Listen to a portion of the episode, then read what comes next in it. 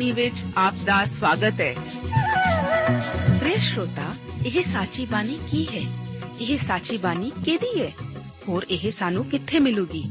ਸ਼ਰੋਤਾ, ਇਹ ਸਾਚੀ ਬਾਣੀ ਦਾ ਸਾਡੇ ਜੀਵਨ 'ਚ ਕੀ ਲਾਭ ਹੈ? ਇਹਦਾ ਸਾਡੇ ਜੀਵਨ 'ਚ ਕੀ ਮੋਲ ਹੈ? ਇਹ ਸਾਰੇ ਪ੍ਰਸ਼ਨਾਂ ਦਾ ਉੱਤਰ ਸਾਨੂੰ ਇੱਕੋ ਹੀ ਜਗ੍ਹਾ 'ਚ ਲੱਭ ਸਕਦਾ ਹੈ। ਹੋਰ ਉਹ ਹੈ ਜੀਵਿਤ ਵਚਨ, ਧਰਮ ਸ਼ਾਸਤਰ, ਬਾਈਬਲ।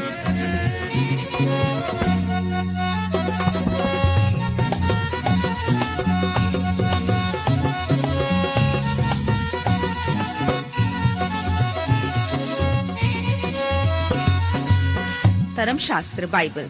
ਉਹੀ ਜੀਵਿਤ ਵਚਨ ਦਾ ਅਸੀਂ ਇਸ ਕਾਰਜਕ੍ਰਮ ਵਿੱਚ ਅਧਿਐਨ ਕਰਾਂਗੇ।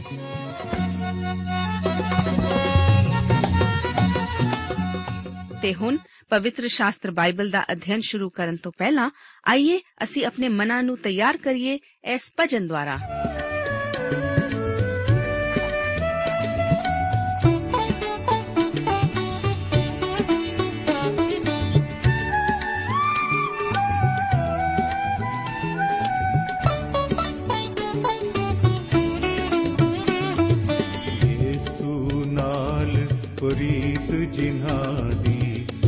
ਪਾਪੀ ਤਰ ਜਾਵਣਗੇ।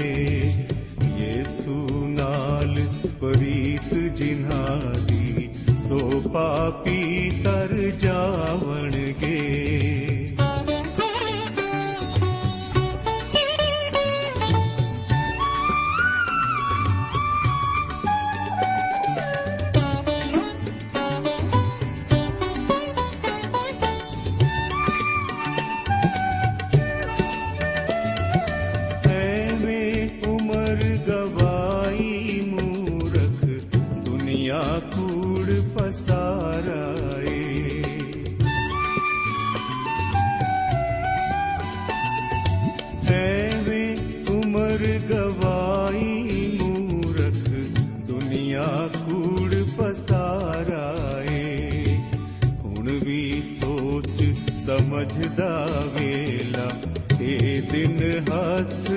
ਆਵਣਗੇ ਹੁਣ ਵੀ ਸੋਚ ਸਮਝਦਾ ਵੇਲਾ, ਇਹ ਦਿਨ ਹੱਥ ਨਾ ਆਵਣਗੇ। ਯੇਸੂ ਨਾਲ ਪ੍ਰੀਤ ਜਿਨ੍ਹਾਂ ਦੀ ਸੋ ਪਾਪੀ ਤਰ ਜਾਵਣਗੇ।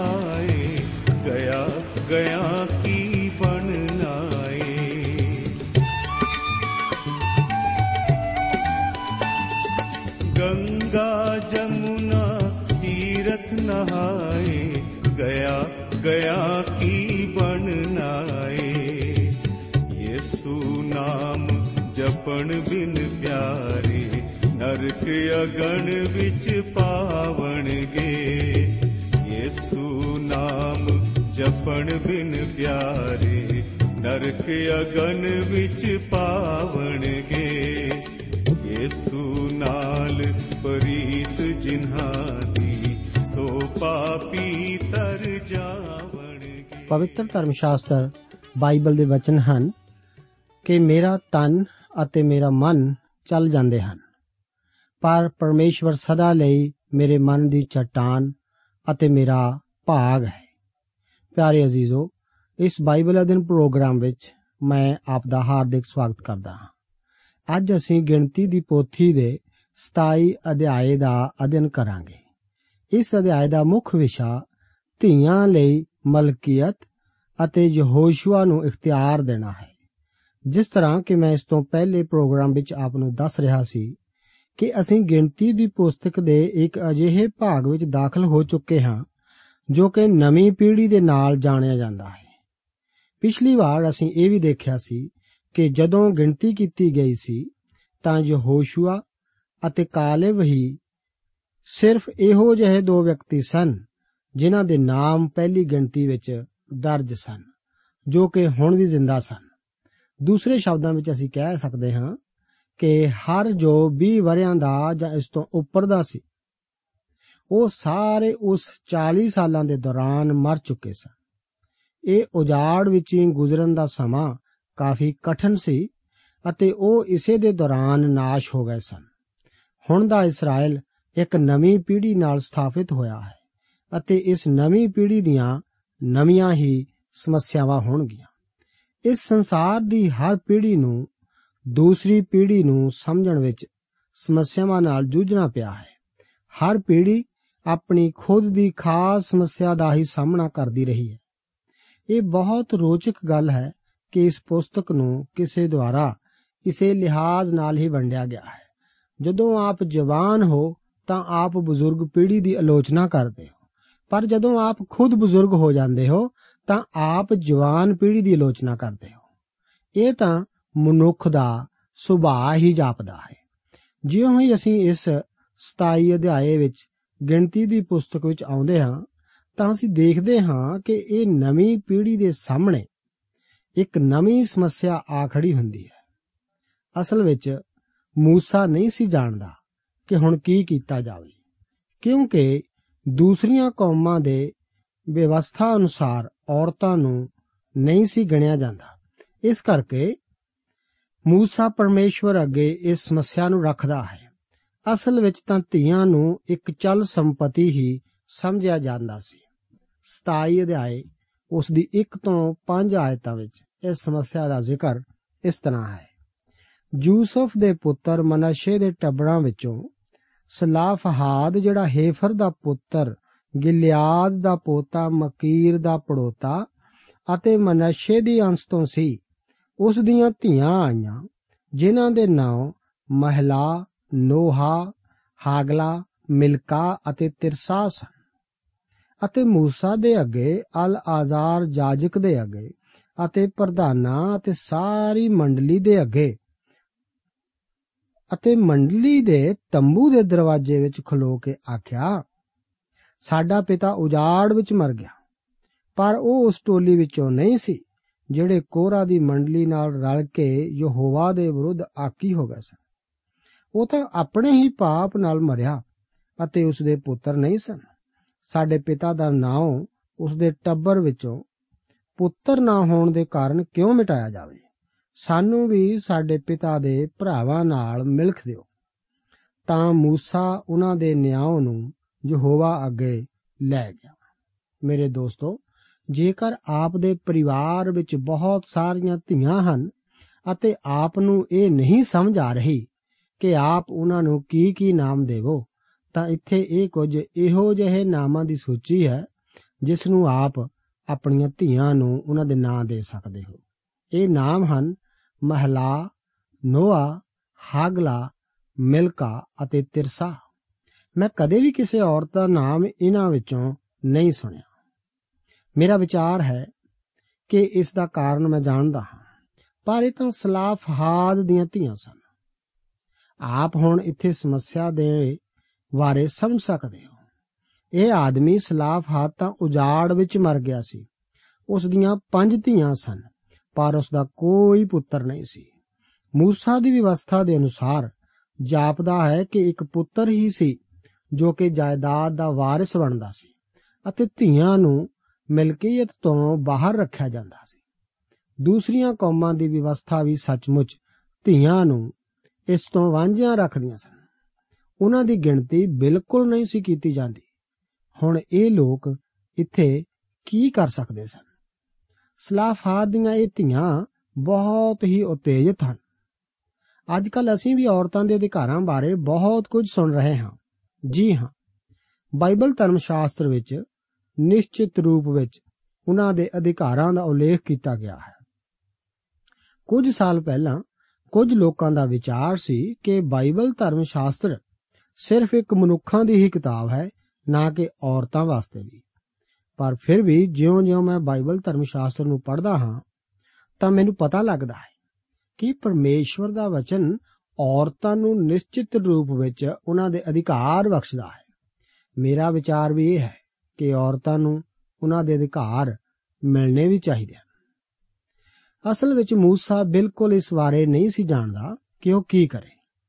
ਮੇਰਾ ਅੰਦਾਜ਼ਾ ਹੈ ਕਿ ਉਸਨੇ ਇਹਨਾਂ ਲੜਕੀਆਂ ਨੂੰ ਕਿਹਾ ਹੋਵੇਗਾ ਕਿ हे ਲੜਕੀਓ ਮੈਂ ਨਹੀਂ ਜਾਣਦਾ ਕਿ ਇਸ ਬਾਰੇ ਮੈਂ ਤੁਹਾਨੂੰ ਕੀ ਉੱਤਰ ਦੇਵਾਂ ਮੈਂ ਜਾਣ ਸਕਦਾ ਹਾਂ ਕਿ ਆਪ ਦਾ ਇੱਕ ਜਾਇਜ਼ ਸਵਾਲ ਹੈ ਪਰ ਵਿਵਸਥਾ ਅਤੇ ਰੀਤਾਂ ਦੇ ਅਨੁਸਾਰ ਜੋ ਕਿ ਅੱਜਕੱਲ ਪ੍ਰਚਲਿਤ ਹਨ ਆਪ ਨੂੰ ਕੁਝ ਵੀ ਹਾਸਲ ਨਹੀਂ ਹੋ ਸਕਦਾ ਇਸ ਕਰਕੇ موسی ਉਹਨਾਂ ਦੇ ਇਸ ਮਾਮਲੇ ਨੂੰ ਪਰਮੇਸ਼ਵਰ ਅੱਗੇ ਰੱਖਦਾ ਹੈ 27 ਅਧਿਆਏ ਉਸ ਦੀਆਂ 6 ਤੋਂ ਲੈ ਕੇ 11 ਆਇਤਾਂ ਵਿੱਚ ਪਰਮੇਸ਼ਵਰ ਦੁਆਰਾ ਉਹਨਾਂ ਦੀ ਬੇਨਤੀ ਸਵੀਕਾਰ ਕੀਤੇ ਜਾਣ ਦਾ ਜ਼ਿਕਰ ਇਸ ਤਰ੍ਹਾਂ ਹੈ। ਤਾਂ ਯਹੋਵਾ موسی ਨੂੰ ਬੋਲਿਆ ਸਲਾਫਾ ਦੀਆਂ ਧੀਆਂ ਠੀਕ ਬੋਲਦੀਆਂ ਹਨ। ਉਹਨਾਂ ਨੂੰ ਉਹਨਾਂ ਦੇ ਪਿਤਾ ਦੇ ਭਰਾਵਾਂ ਨਾਲ ਜ਼ਰੂਰ ਮਲਕੀਅਤ ਦੇ। ਅਰਥਾਤ ਉਹਨਾਂ ਤੀਕ ਉਹਨਾਂ ਦੇ ਪਿਤਾ ਦੀ ਮਿਲਖ ਪਹੁੰਚਾ ਦੇ। ਤੂੰ ਇਸرائیਲੀਆਂ ਨੂੰ ਬੋਲ ਕਿ ਜੋ ਉਸ ਦੀ ਮਿਲਖ ਜੋ ਕੋਈ ਮਨੁੱਖ ਮਰ ਜਾਵੇ ਅਤੇ ਉਸ ਦਾ ਪੁੱਤਰ ਨਾ ਹੋਵੇ, ਤਾਂ ਉਸ ਦੀ ਮਿਲਕ ਉਸ ਦੀ ਧੀ ਤੀਕ ਪਹੁੰਚਾਓ। ਜੇ ਉਸ ਦੀ ਧੀ ਨਾ ਹੋਵੇ, ਤਾਂ ਤੁਸੀਂ ਉਸ ਦੀ ਮਿਲਕ ਉਸ ਦੇ ਭਰਾਵਾਂ ਨੂੰ ਦਿਓ। ਜੇ ਉਸ ਦਾ ਭਰਾ ਨਾ ਹੋਵੇ, ਤਾਂ ਤੁਸੀਂ ਉਸ ਦੀ ਮਿਲਕ ਉਸ ਦੇ ਪਿਤਾ ਦੇ ਭਰਾਵਾਂ ਨੂੰ ਦਿਓ। ਅਤੇ ਜੇ ਉਸ ਦੇ ਪਿਤਾ ਦੇ ਭਰਾ ਨਾ ਹੋਣ, ਤਾਂ ਤੁਸੀਂ ਉਸ ਦੀ ਮਿਲਕ ਉਸ ਦੇ ਨੇੜਦਾਰਾਂ ਨੂੰ, ਜਿਹੜੇ ਉਸ ਦੇ ਟੱਬਰ ਦੇ ਹੋਣ, ਦਿਓ।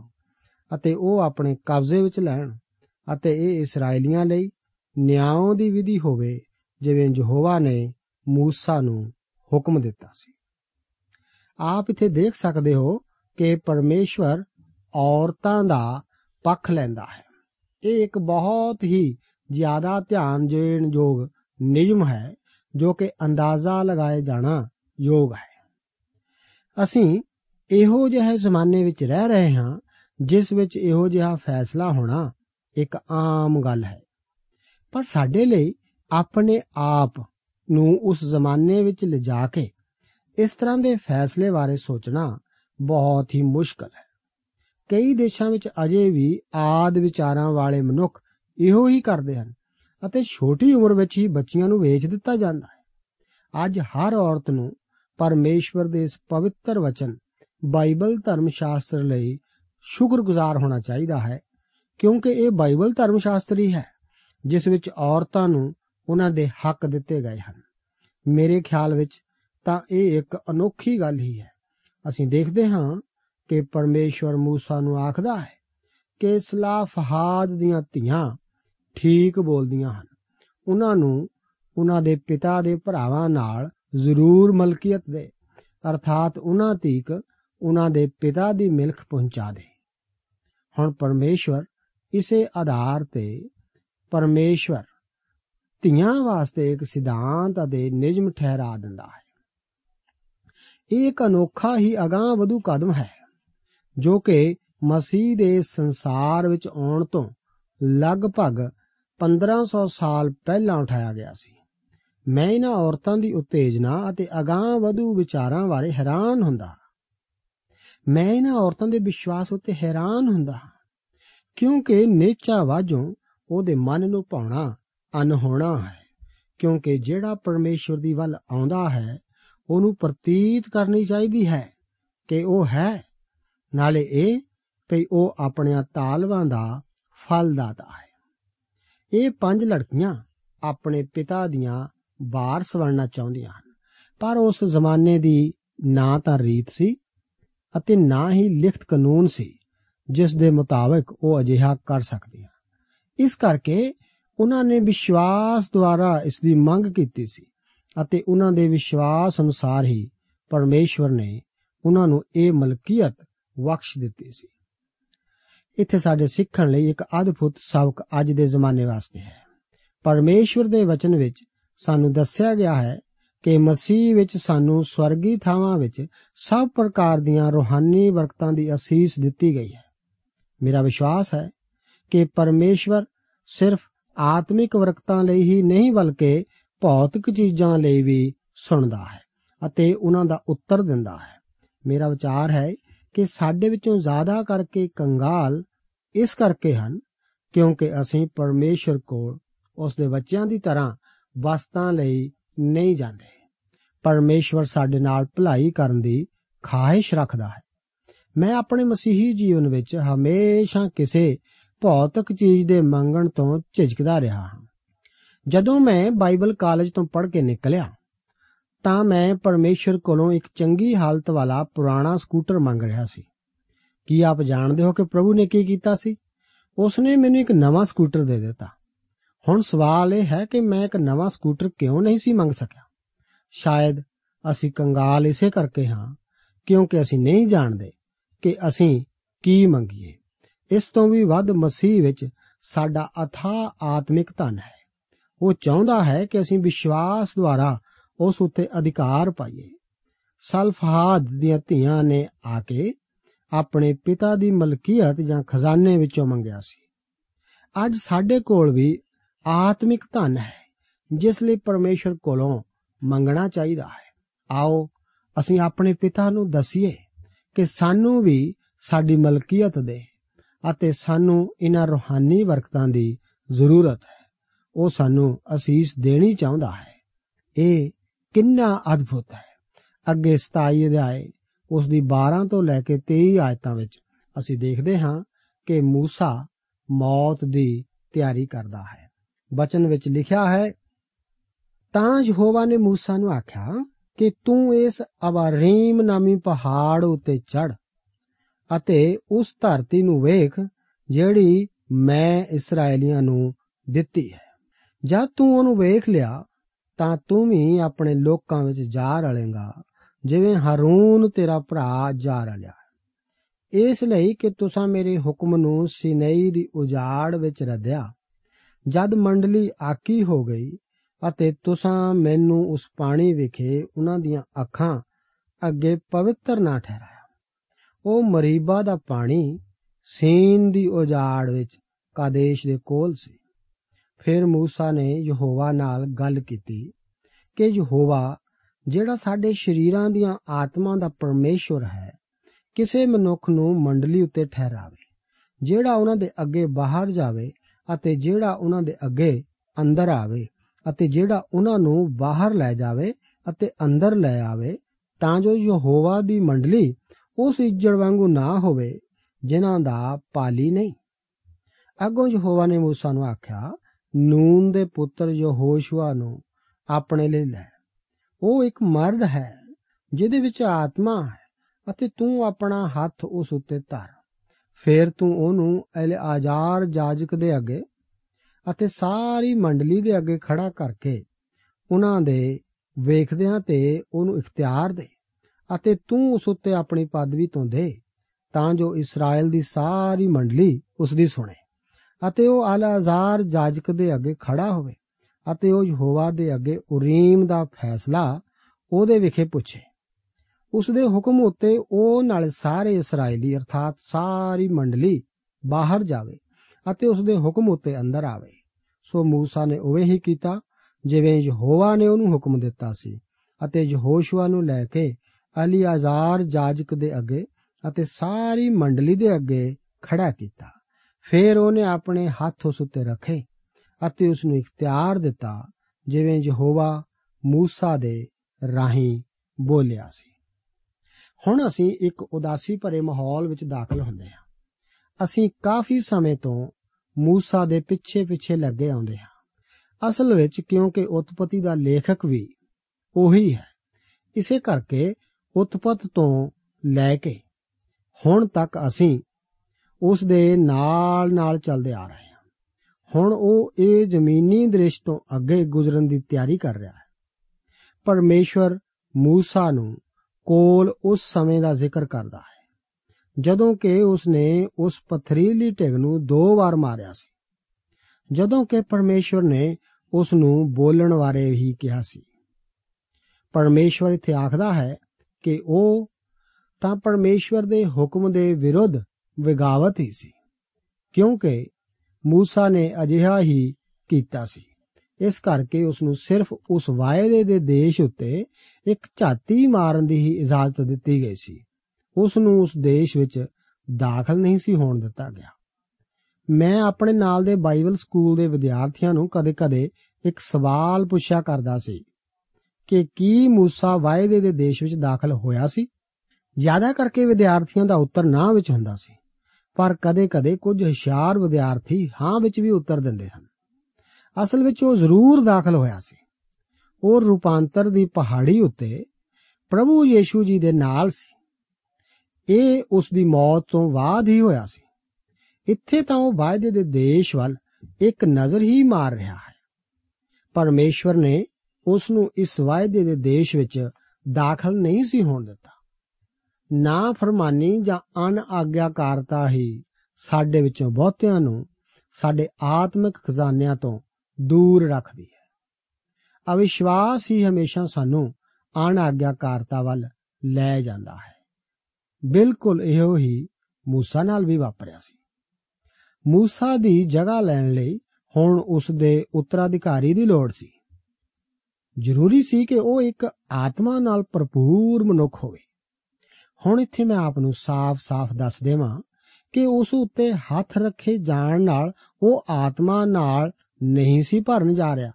ਨਾ ਹੀ ਇਸ ਤਰ੍ਹਾਂ ਕਰਨ ਨਾਲ ਉਸ ਨੂੰ ਕੋਈ ਸ਼ਕਤੀ ਦਿੱਤੀ ਜਾਣੀ ਸੀ।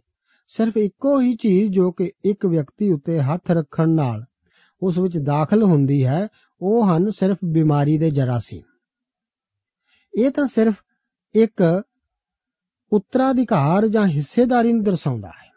ਆਪ ਨੂੰ ਯਾਦ ਹੋਵੇਗਾ ਕਿ ਕਲੀਸੀਆਂ ਨੇ ਪੌਲਸ ਅਤੇ ਵਰਨਾਵਾਸ ਉੱਤੇ ਹੱਥ ਰੱਖ ਕੇ ਉਹਨਾਂ ਨੂੰ ਅੰਤਾਕਿਆ ਤੋਂ ਬਾਹਰ ਸੇਵਾ ਵਾਸਤੇ ਭੇਜਿਆ ਸੀ। ਕੀ ਇਸ ਦੁਆਰਾ ਉਹਨਾਂ ਨੂੰ ਸਮਰੱਥਾ ਮਿਲੀ ਸੀ? ਬਿਲਕੁਲ ਨਹੀਂ। ਇਹ ਸਮਰੱਥਾ ਤਾਂ ਪਰਮੇਸ਼ਵਰ ਦੇ ਪਵਿੱਤਰ ਆਤਮਾ ਦੁਆਰਾ ਆਈ ਸੀ। ਇਹ ਤਾਂ ਇਸ ਨੂੰ ਦਰਸਾਉਣ ਵਾਸਤੇ ਸੀ ਕਿ ਉਹ ਕਲੀਸਿਆ ਇਹਨਾਂ ਦੋਹਾਂ ਮਨੁੱਖਾਂ ਨਾਲ ਪ੍ਰਚਾਰ ਦੀ ਸੇਵਾ ਵਿੱਚ ਆਪਣੀ ਸੰਗਤੀ ਦਾ ਸਬੂਤ ਦੇ ਰਹੀ ਸੀ। ਕਿਸੇ ਉੱਤੇ ਹੱਥ ਰੱਖਣ ਦਾ ਭਾਵ ਇਹੀ ਹੁੰਦਾ ਹੈ।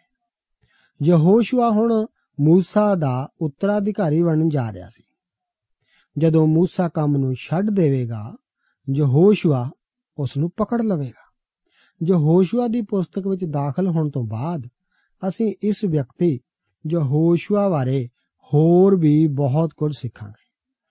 ਮੈਂ ਇੱਥੇ ਇਹ ਕਹਿਣਾ ਚਾਹੁੰਦਾ ਹਾਂ ਕਿ ਜਦੋਂ ਯਹੋਸ਼ੂਆ ਨੂੰ موسی ਦਾ ਉੱਤਰਾਧਿਕਾਰੀ ਹੋਣ ਲਈ ਚੁਣਿਆ ਗਿਆ, ਉਹ ਸਾਰੇ ਇਸرائیਲੀਆਂ ਦੇ ਡੇਰੇ ਵਿੱਚੋਂ ਸਭ ਤੋਂ ਵੱਧ ਹੈਰਾਨ ਹੋਇਆ ਹੋਵੇਗਾ। ਕੀ ਆਪ ਜਾਣਦੇ ਹੋ ਕਿ ਅਜਿਹਾ ਕਿਉਂ? ਉਹ ਤਾਂ ਇੱਕ ਸਧਾਰਨ ਵਿਅਕਤੀ ਹੀ ਸੀ। ਕੋਈ ਵੀ ਯਹੋਸ਼ੂਆ ਦੀ ਅਗਵਾਈ ਕਰਨ ਜਾਂ ਉਸ ਦੀ ਕਿਸੇ ਹੋਰ ਯੋਗਤਾ ਦਾ ਢਿੰਡੋਰਾ ਨਹੀਂ ਸੀ ਪਿਟ ਰਿਹਾ, ਜਿਸ ਤਰ੍ਹਾਂ ਕਿ ਅਸੀਂ ਅਕਸਰ ਅੱਜਕੱਲ ਸੁਣਦੇ ਹਾਂ। ਪਰ ਯਹੋਸ਼ੂਆ ਵਿੱਚ ਅਜਿਹਾ ਕੁਝ ਵੀ ਨਹੀਂ ਸੀ ਜਾਪਦਾ। ਯਹੋਸ਼ੂਆ ਇਸ ਗੱਲ ਤੇ ਪ੍ਰਕਾਸ਼ ਪਾਉਂਦਾ ਹੈ ਕਿ ਪਰਮੇਸ਼ਵਰ ਇੱਕ ਸਧਾਰਨ ਵਿਅਕਤੀ ਨਾਲ ਹੀ ਕੀ ਕੁਝ ਕਰ ਸਕਦਾ? ਹੈ ਮੈਨੂੰ ਆਪ ਨੂੰ ਜ਼ਰੂਰ ਇਹ ਦੱਸਣਾ ਚਾਹੁੰਦਾ ਹਾਂ ਕਿ ਯਹੋਸ਼ੂਆ ਅਤੇ ਨਿਆਂਇਆਂ ਦੀਆਂ ਪੁਸਤਕਾਂ ਦੁਆਰਾ ਮੈਨੂੰ ਹਮੇਸ਼ਾ ਮਹਾਨ ਉਤਸ਼ਾਹ ਮਿਲਦਾ ਰਿਹਾ ਹੈ। ਮੈਂ ਇਹਨਾਂ ਪੋਥੀਆਂ ਨੂੰ ਇਸ ਕਰਕੇ ਪਿਆਰ ਕਰਦਾ ਹਾਂ ਕਿਉਂਕਿ ਉਹ ਇਹ ਦਰਸਾਉਂਦੀਆਂ ਹਨ ਕਿ ਪਰਮੇਸ਼ਵਰ ਇੱਕ ਸਧਾਰਨ ਜਾਂ ਆਮ ਵਿਅਕਤੀ ਨਾਲ ਕੀ ਕੁਝ ਕਰ ਸਕਦਾ ਹੈ। ਜੇਕਰ ਇੱਕ ਵਿਅਕਤੀ ਆਪਣੇ ਆਪ ਨੂੰ ਪਰਮੇਸ਼ਵਰ ਦੇ ਸਮਰਪਣ ਵਿੱਚ ਲੈ ਆਵੇ, ਤਾਂ ਪਰਮੇਸ਼ਵਰ ਉਸ ਨੂੰ ਗ੍ਰਹਿਣ ਕਰੇਗਾ ਅਤੇ ਇਸਤੇਮਾਲ ਵੀ ਕਰੇਗਾ। ਇਹਦਾ ਹੀ ਅਰਥ ਹੈ, ਇਹੋ ਹੀ ਅਰਥ ਹੈ ਇਸ ਦਾ ਕਿ ਉਹ ਮੈਨੂੰ ਇਸਤੇਮਾਲ ਕਰ ਸਕਦਾ ਹੈ, ਕਿਉਂਕਿ ਉਹ ਇੱਕ ਸਧਾਰਨ ਵਿਅਕਤੀ ਨੂੰ ਇਸਤੇਮਾਲ ਕਰ ਸਕਦਾ ਹੈ। ਇਸ ਦਾ ਅਰਥ ਹੈ ਕਿ ਉਹ ਆਪ ਨੂੰ ਵੀ ਇਸਤੇਮਾਲ ਕਰ ਸਕਦਾ ਹੈ। ਇਸ ਤਰ੍ਹਾਂ ਜੋ ਹੋਸ਼ੂਆ ਇੱਕ ਚੁਣਿਆ ਹੋਇਆ ਵਿਅਕਤੀ ਹੈ ਹੁਣ ਉਹ موسی ਦੀ ਜਗ੍ਹਾ ਲੈਣ ਲਈ ਨਿਯੁਕਤ ਕੀਤਾ ਗਿਆ ਹੈ ਅਸੀਂ ਦੇਖਾਂਗੇ ਕਿ موسی ਦੀ ਮੌਤ ਤੋਂ ਬਾਅਦ ਵਿਵਸਥਾ ਸਾਰ ਦੀ ਪੁਸਤਕ ਦੇ ਆਖਰ ਵਿੱਚ ਜੋ ਹੋਸ਼ੂਆ موسی ਦਾ ਸਥਾਨ ਲੈਂਦਾ ਹੈ ਪਰਮੇਸ਼ਵਰ ਨੇ ਆਪਣੇ ਪੁੱਤਰ ਪ੍ਰਭੂ ਯੀਸ਼ੂ ਮਸੀਹ ਨੂੰ ਇਸ ਧਰਤੀ ਦੇ ਉੱਤੇ ਹਰ ਕੁਝ ਨੂੰ ਅਖਤਿਆਰ ਦੇਣ ਦੇ ਲਈ ਨਿਯੁਕਤ ਕੀਤਾ ਉਹ ਸਾਡਾ ਮੁਕਤੀਦਾਤਾ ਹੈ ਉਹ ਆਪ ਨੂੰ ਵੀ ਇਸਤੇਮਾਲ ਕਰ ਸਕਦਾ ਹੈ। ਅੱਜ ਹੀ ਉਸ ਦੇ ਕੋਲ ਆਓ, ਪਾਪਾਂ ਤੋਂ ਮਾਫੀ ਮੰਗ ਕੇ ਉਸ ਦੇ ਉੱਤੇ ਵਿਸ਼ਵਾਸ ਕਰਕੇ ਅਨੰਤ ਜੀਵਨ ਦਾ ਦਾਤ ਪਾਓ। ਪ੍ਰਭੂ ਆਪ ਨੂੰ ਇਹਨਾਂ ਵਚਨਾਂ ਨਾਲ ਬਰਕਤ ਦੇ।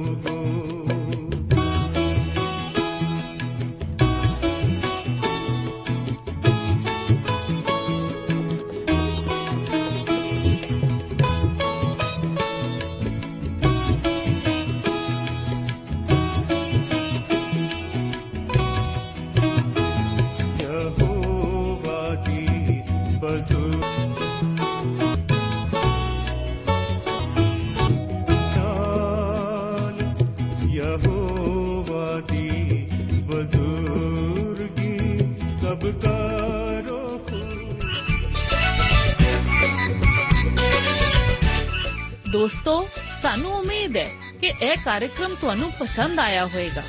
ਤੇ ਇਹ ਕਾਰਜਕ੍ਰਮ ਸੁਣ ਕੇ ਤੁਹਾਨੂੰ ਬਰਕਤਾਂ ਮਿਲੀਆਂ ਹੋਣਗੀਆਂ।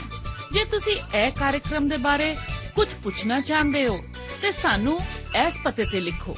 Program Sachi Bani, post box number 1715 sector 36 Chandigarh 160036 ਪਤਾ ਇੱਕ ਵਾਰ ਫੇਰ ਸੁਣ ਲਓ। ਪ੍ਰੋਗਰਾਮ ਸੱਚੀ ਬਾਣੀ post box number 1715 sector 36 Chandigarh 160036 ਸਾਡਾ ਈਮੇਲ ਪਤਾ ਹੈ punjabi.ttb@twr.in ਪਤਾ ਇੱਕ ਵਾਰ ਫੇਰ ਸੁਣ ਲਓ punjabi.ttb@twr.in ਹੁਣ ਸਾਡੇ ਪ੍ਰੋਗਰਾਮ ਦਾ ਸਮੇਂ ਸਮਾਪਤ ਹੁੰਦਾ ਹੈ। ਉਮੀਦ ਹੈ ਅਗਲੇ ਪ੍ਰੋਗਰਾਮ ਵਿੱਚ ਤੁਹਾਡੇ ਨਾਲ ਫੇਰ ਪੇਂਟ ਹੋਏਗੀ। ਰੱਬ ਤੁਹਾਨੂੰ ਬਰਕਤ ਦੇ।